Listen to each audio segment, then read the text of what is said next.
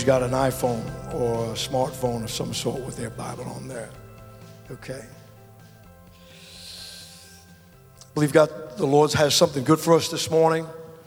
Let's go to the Lord in prayer as we get ready to receive the word of God today. Amen. Father, we love you today. We thank you, Lord, for the word that became flesh and dwelt among us.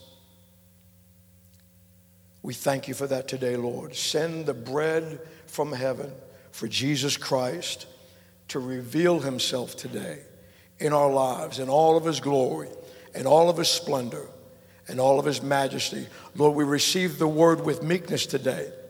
We declare that our hearts are good soil to receive the word, that it might produce some 30, some 60, 100 fold. Father, I'm asking you this morning to correct wrong thinking, to straighten crooked thoughts, to make darkness light before us, and make crooked paths straight. We thank you, Lord, that your word will sustain us, and we thank you for it. In Jesus' name, amen and amen. Pastor Brian started a series last week called Grace in a Manger. And we found out that the manger tells us something. The manger told us that God's plan is on display, God's power is on display in His plans. There's nothing, there's no plan that God has established that man's gonna frustrate. It may seem like it, it may seem like it's on delay, it may seem like it's been denied, but no man, no circumstance, no government, no king, no emperor is going to frustrate the plans of God. Jeremiah chapter 29, verse 11 says this For I know the plans and the thoughts that I have for you, declares the Lord. Plans for good, thoughts for good, and not evil. Plans that are going to give you a future and a hope. Psalm 139, the psalmist said this how precious are your thoughts towards me, O Lord? How vast is the sum of them? If I was to count them, they would outnumber the sand on the seashore. So God has good thoughts that He's brought for us today. Not only does He have a plan for the church, not only does He have a plan for the millennial kingdom, not only does He have a plan for us to dwell with Him throughout eternity, but He's got a plan for you and I individually, as brothers and sisters, as husbands and wives, as young people, while we're here on this earth. If you're a, a, high school student or a college student and you're a junior and you're senior or a senior, somebody might ask you, Well, what's your plans after you graduate? If you're an engaged couple or maybe a young married couple, somebody might say, Well, do you have plans to have children? Okay? If, you, if you're somebody that's thinking about relocating, somebody might ask you a question Well, what's the plans when you get there? Are you, are you going to buy a house? Are you going to get a job? What, what are your plans? God has plans for us that are already prearranged in advance for us to walk in by faith. Where does God reveal those plans? 2 Timothy chapter 3 verse 16 says this all scripture is inspired by God and is profitable for doctrine, for reproof, for correction, and for training in righteousness. So, the first place that God reveals his plans is in his word. This book is a combination of an Old and a New Testament. And a testament is a legal document that lists what a testator will leave and bequeath to an heir. In order for the testament to be in effect, there has to be the death of a testator. As long as the testator is alive, the will is not in effect. The good news is Jesus died and rose again from the dead. God raised him up from the dead to probate this last will and testament. And he's seated at the right hand of the throne of the majesty on high today, watching over his word to perform it as the guarantee, the new covenant. And he wants to see that word come to pass in our lives. So don't you think it's incumbent? Don't you think it's to our advantage that we find out what's in this book? Hosea chapter 4 6 says, My people perish because lack of knowledge. We live in a world that is overwhelmingly inundated with knowledge. They say that the knowledge that on the web that has increased over the past five years, the first 10 years, there was only 5%. 95% of the knowledge that's on the web has just increased within the past three years. And things that come across our tablet or a phone oh, I, oh, I gotta, I gotta look at that newscast. Oh, I gotta look at that Twitter. Oh, I gotta read, I gotta read that article. What a waste of time. God wants us to redeem the time wisely. And this book, Romans chapter 11, verse 33, says this Oh, the depth of the riches of both the wisdom and knowledge of God. How unsearchable are his judgments and unfathomable are his ways. It's incumbent upon us, it behooves us to find out what this book says about God's overall plan and what, he's, what he says specifically about his plan for our lives. In order for that plan to be carried out, although it's a perfect plan, guess what? Sometimes we need encouragement. Sometimes we need a little redirection.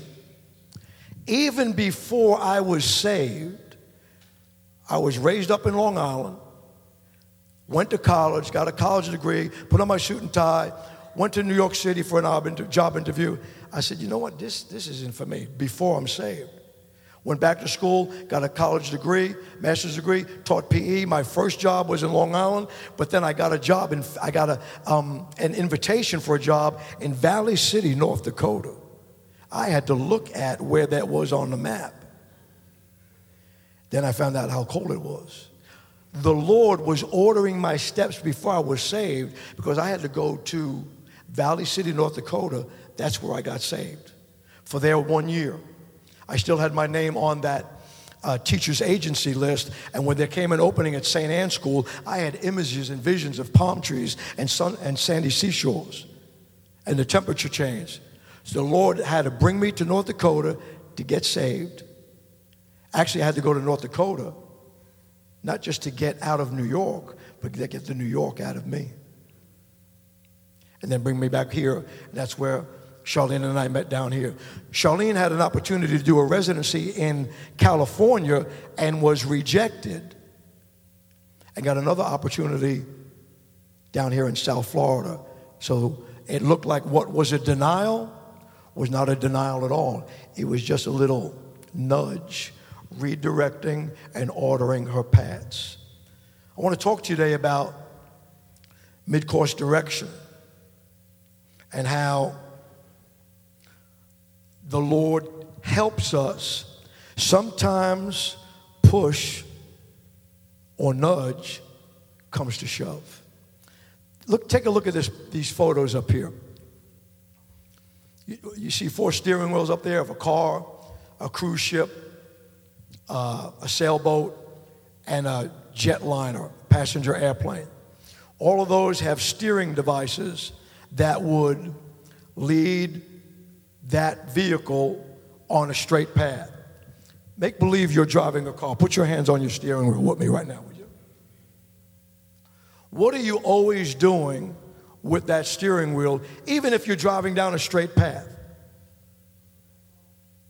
You're making constant adjustments.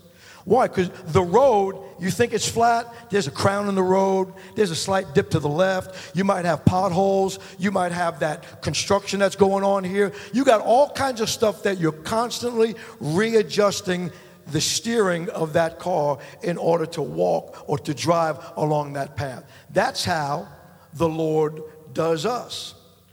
Look at this in Isaiah chapter 30, verse 21, it says this Isaiah was prophesying this during the divided kingdom between when Israel divided themselves into two kingdoms, the north kingdom and the south kingdom, Judah and Israel. He said this If you wander off the road, really, when you wander off the road,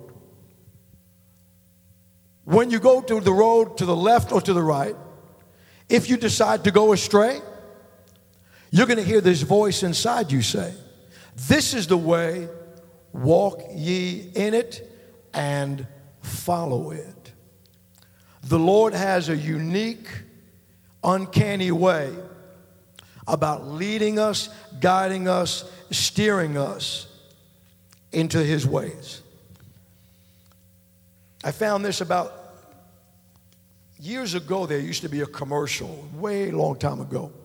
It said this What's one drop of water? Nothing. But you put enough of them together, and what do you got? A flood. What's one grasshopper? Nothing. But put enough of them together, you got a plague. And it went through several, and it says, What's one piece of litter? Nothing. But you put enough of them together, and what do you got? Pollution. This is about a one degree difference in the course of your travel. What's one degree seem like? At the start of a journey, doesn't seem like anything. But after 100 yards, it's 5.2 feet of a difference. After one mile, it's 92 feet difference. If you were to drive from San Francisco to Los Angeles and be off course one degree, you're going to end up six miles off course. If you were to fly from San Francisco to Washington, D.C., you would end up 42.6 miles off course. If you were to fly around the world from Washington, D.C., and start off with one degree off course, you would end up in Boston, 435 miles off course. So, what's one little degree off course? Nothing. But you put enough of them together and sometimes we wonder, how in the world did I get here? We're singing Abba Father. More that, that, that song, the Holy Spirit is what is who quickens us to get to know the Father. Jesus said, All things that the Father has are mine. Therefore, the Holy Spirit will take of mine and reveal or it disclose it to you. It's the heart of the Father that nurtures and navigates. It's the, the heart of the, the Father that admonishes and correction and brings correction. Proverbs chapter 3, verse 11 and 12 says, Do not despise the chastening of the Lord or loathe his reproof. For whom the Father loves, he reproves, even as a father corrects the son in whom he delights.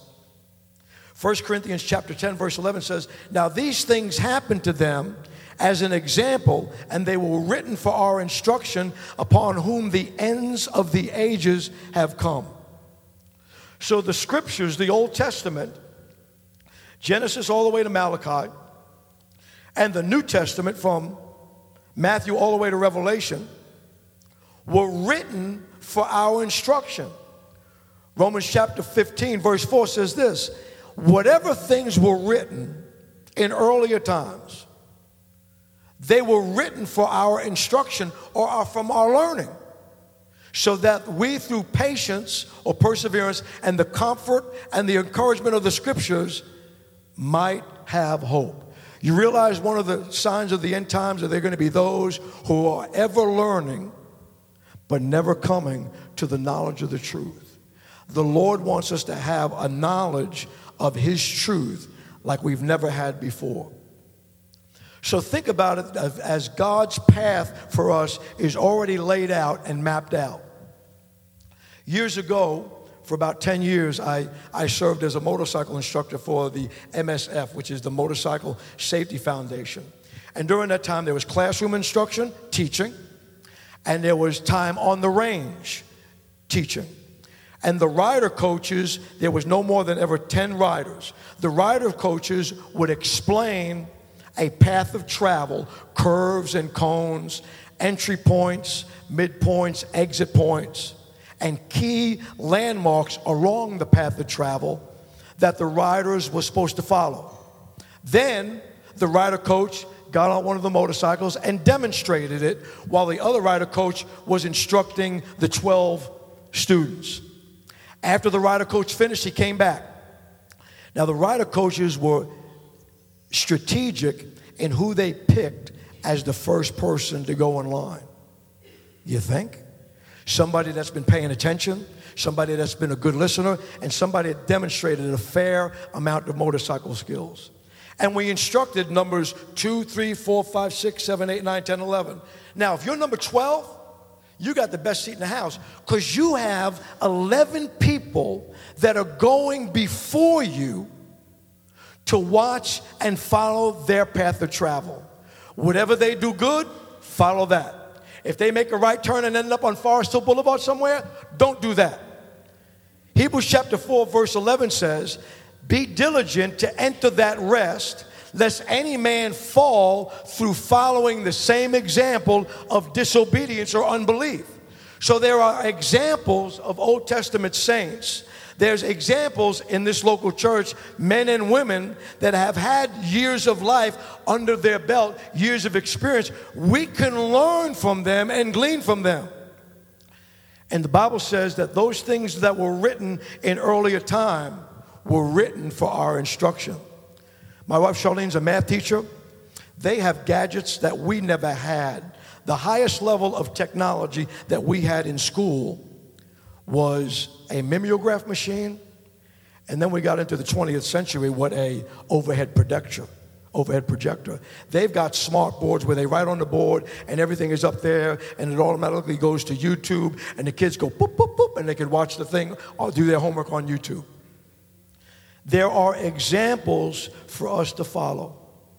Why should we learn the hard way? Why don't we learn the easy way? Look at this now. I want to give you some lessons for learning.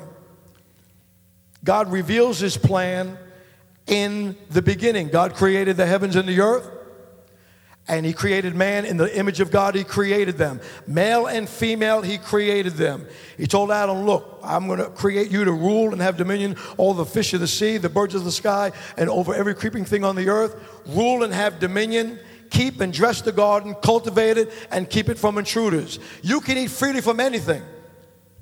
Don't eat from the tree of the knowledge of good and evil, for the day you eat of it, you shall surely die. Proverbs chapter 14, verse 12 says, There's a way that seems right to a man, but the end is the way of death. Adam and Eve thought that old Ford commercial that they had a better idea and chose not to obey God's freedom and liberty. They went against what he said. And that pattern of know it all, of pride and arrogance and disobedience was passed on to all the generations that to come and still carries on the earth today. You talk about a mid course direct correction. We found out that evil and corruption just was all over the earth, and God said, I'm going to send the flood and wipe them all out. We're going to start over. How's that? For mid course correction. God's plan would not be frustrated or altered. God found a man who was found grace in his sight, Noah, and Noah built the ark and started with a new family. And that's where Abraham came from one of Noah's sons. And God made a covenant with Abram. And Abraham had Abraham, Isaac, Jacob. Jacob had Joseph and others. And that, that, that nation, that family grew and grew and grew. The thing was, God told Abraham, said, Look, you're going to be a blessing. I want you to go out into the land, and when you get into the land, you're going to be blessed. And, he, and God told Abraham to go into the land of Canaan. But when Abraham got there, he saw there was a famine and went back into Egypt. God said, Go to Canaan. Abraham saw with his eyes and was walking by sight and went to Egypt. And you know the rest of the story. 400 years in Egypt, the children of Israel grew, the Egyptians became fearful, and God said, I can't have this. God raised up Moses, another man after God's own heart. And God told Moses, I want you to lead the people. Listen to this. In Exodus chapter 13, verse 17 and 18, it says this Then when Pharaoh came and had let the people go, that God did not lead them by the way of the land of the Philistines, although it was near. The shortcut, the short method would have been to lead them in the way of the Philistines. But God said, Nope, nope, nope, nope, nope, not going to do that. Lest they perhaps change their minds when they see war, war, and return to Egypt. So God led the people around by the way of the wilderness by the Red Sea. Did God know what He was doing when He directed their paths? Absolutely. How many of us here this morning have had our paths, our walk, redirected by the hand of God? We're all here today because of that. Because of that, even in the midst of the wilderness, God provided manna. God provided manna and provided for them. And God said, Okay, I'm going to bring you through by a great deliverance. God had a promise that He was going to bring them out of Egypt. But that wasn't all of the promise. He said, I'm going to bring you out that I might bring you in. How does that apply to us today? As great as a deliverance that God brought us out from the bondage of sin and death and hell, greater than that is what God wants to do to bring us in to his promised land and our, and our rich relationship with the Lord Jesus. If God demonstrated his love towards us while we were sinners and he sent Christ to die for us while we were sinners, how much more does he want to do to us now when we call upon him and say, Abba, Father? So God brought them out that he might bring them in. So now they're in the land of promise. Now they're in the promised land. And God raised up judges, and God raised up kings, and God raised up David and David's son Solomon. Solomon was rich in wisdom. David was a man after God's own heart. David committed murder and adultery.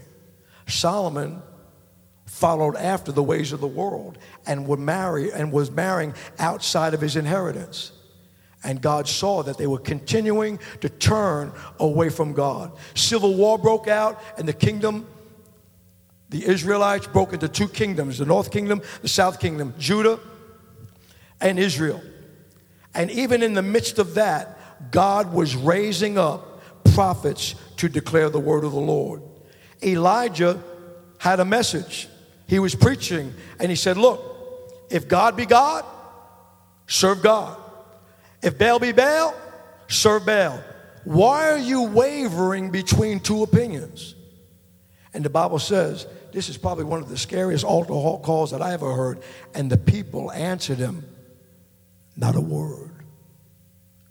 There's choices that we're making today. The Lord spoke to the children of Israel in the book of Deuteronomy when He was renewing their covenant. Behold, I set before you, I call heaven and earth to record this day against you. I set before you life and death, blessings and curses. Therefore, hint, choose life. Directing, realigning, guiding, and teaching us along the way.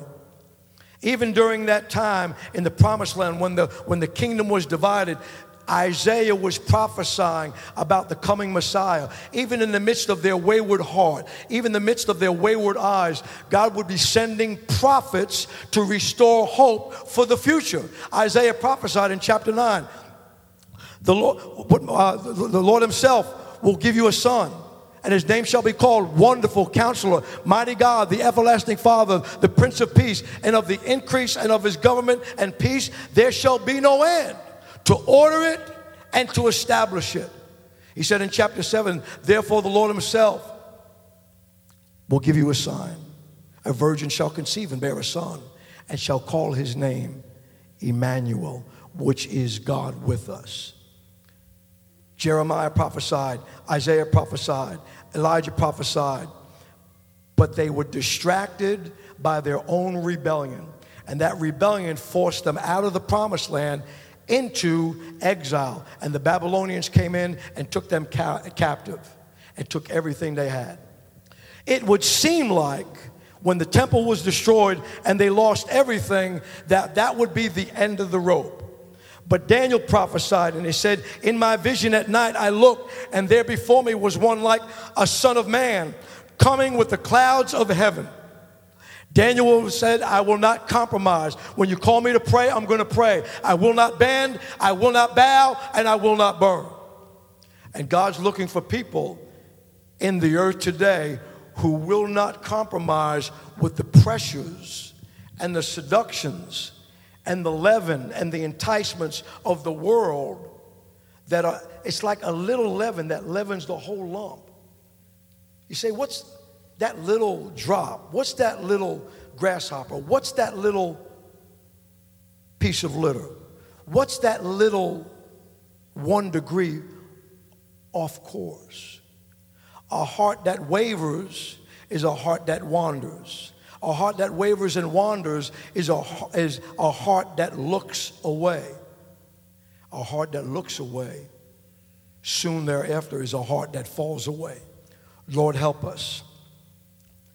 Ezekiel, Ezekiel was the one there during the exile that prophesied that he would take their heart of stone and turn it into a heart of flesh. Even in the midst of exile, God's prophets were still speaking. Hebrews chapter 1 says this God, after he spoke long ago to the fathers and the prophets, and many portions in many ways, they didn't have email, they didn't have Twitter, they didn't have Snapchat, they didn't have whatever other kind of social media they have, but they had the prophets who were prophesying the word of the Lord. The word of God, the grass may wither, the flower may fade, but the word of the Lord shall stand forever. And even in the midst of that silence, in the book of Hebrews, when he spoke through the fathers and the prophets, in these days, he has spoken to us in his son. So after after that year of exile, there was approximately 400 years of silence. It seemed like God had stopped speaking.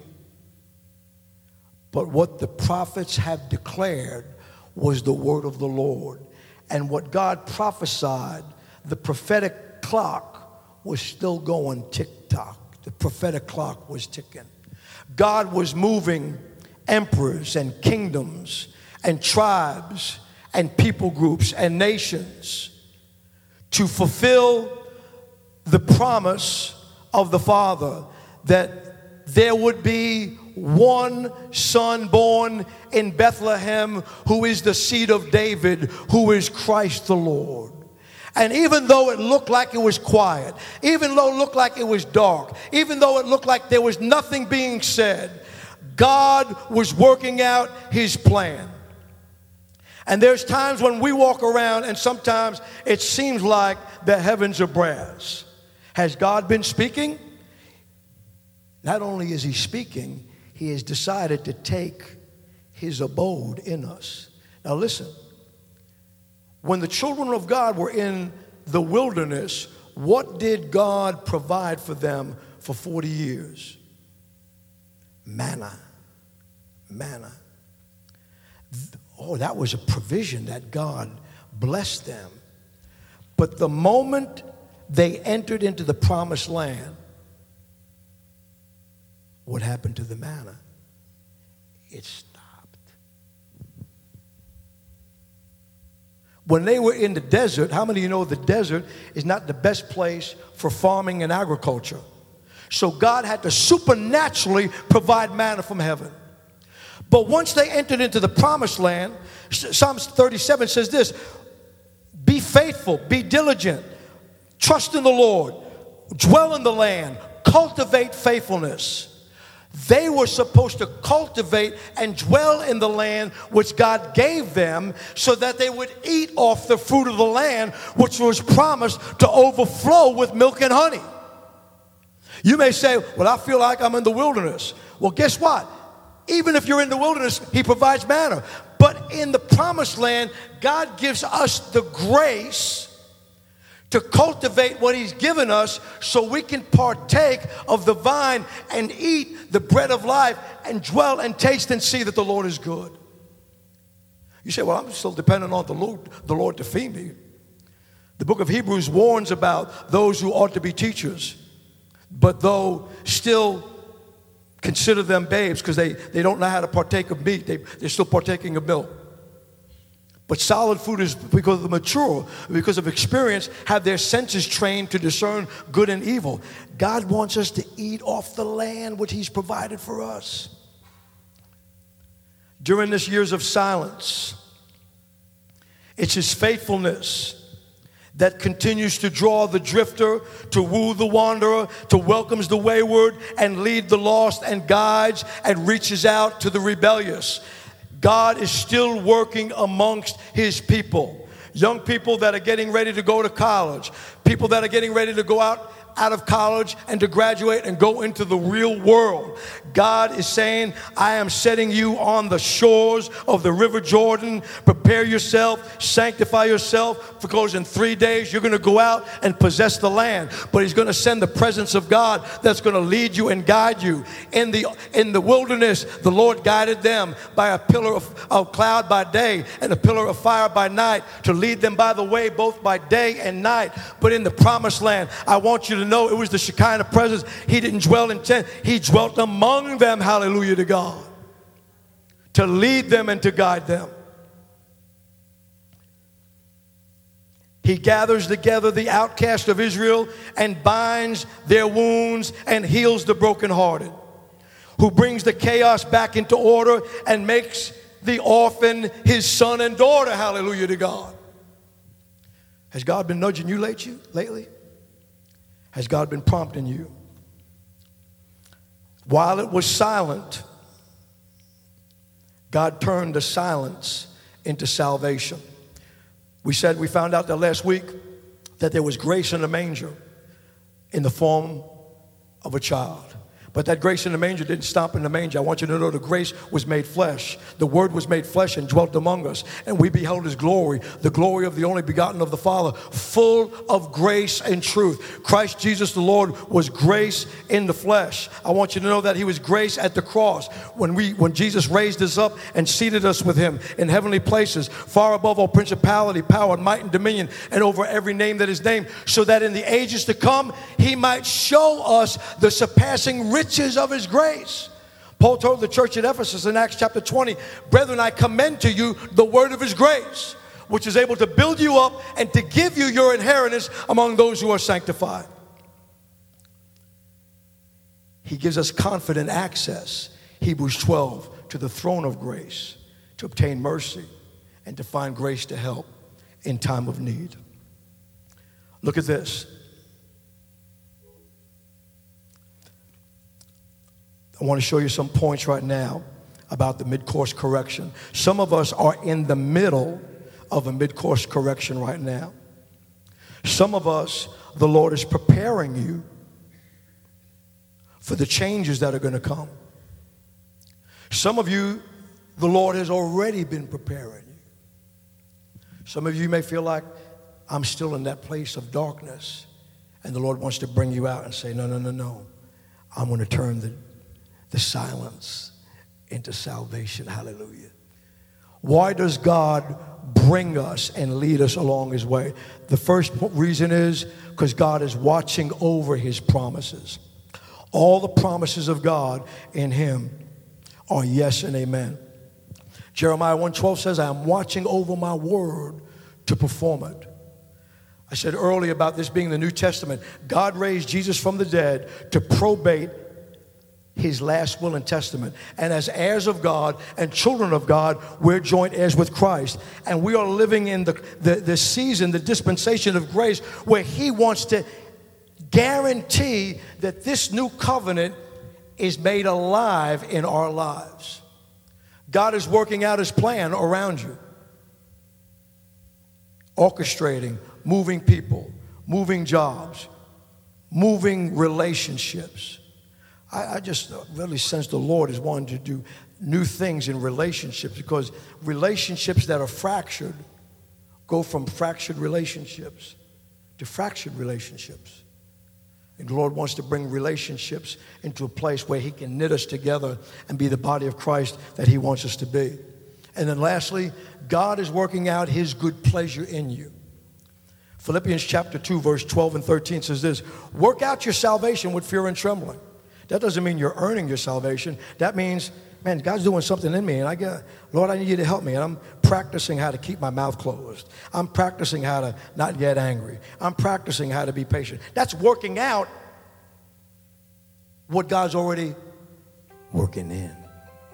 He said, Work out your salvation with fear and trembling. Why? For it is God who is at work in you, both to will and do of your good pleasure.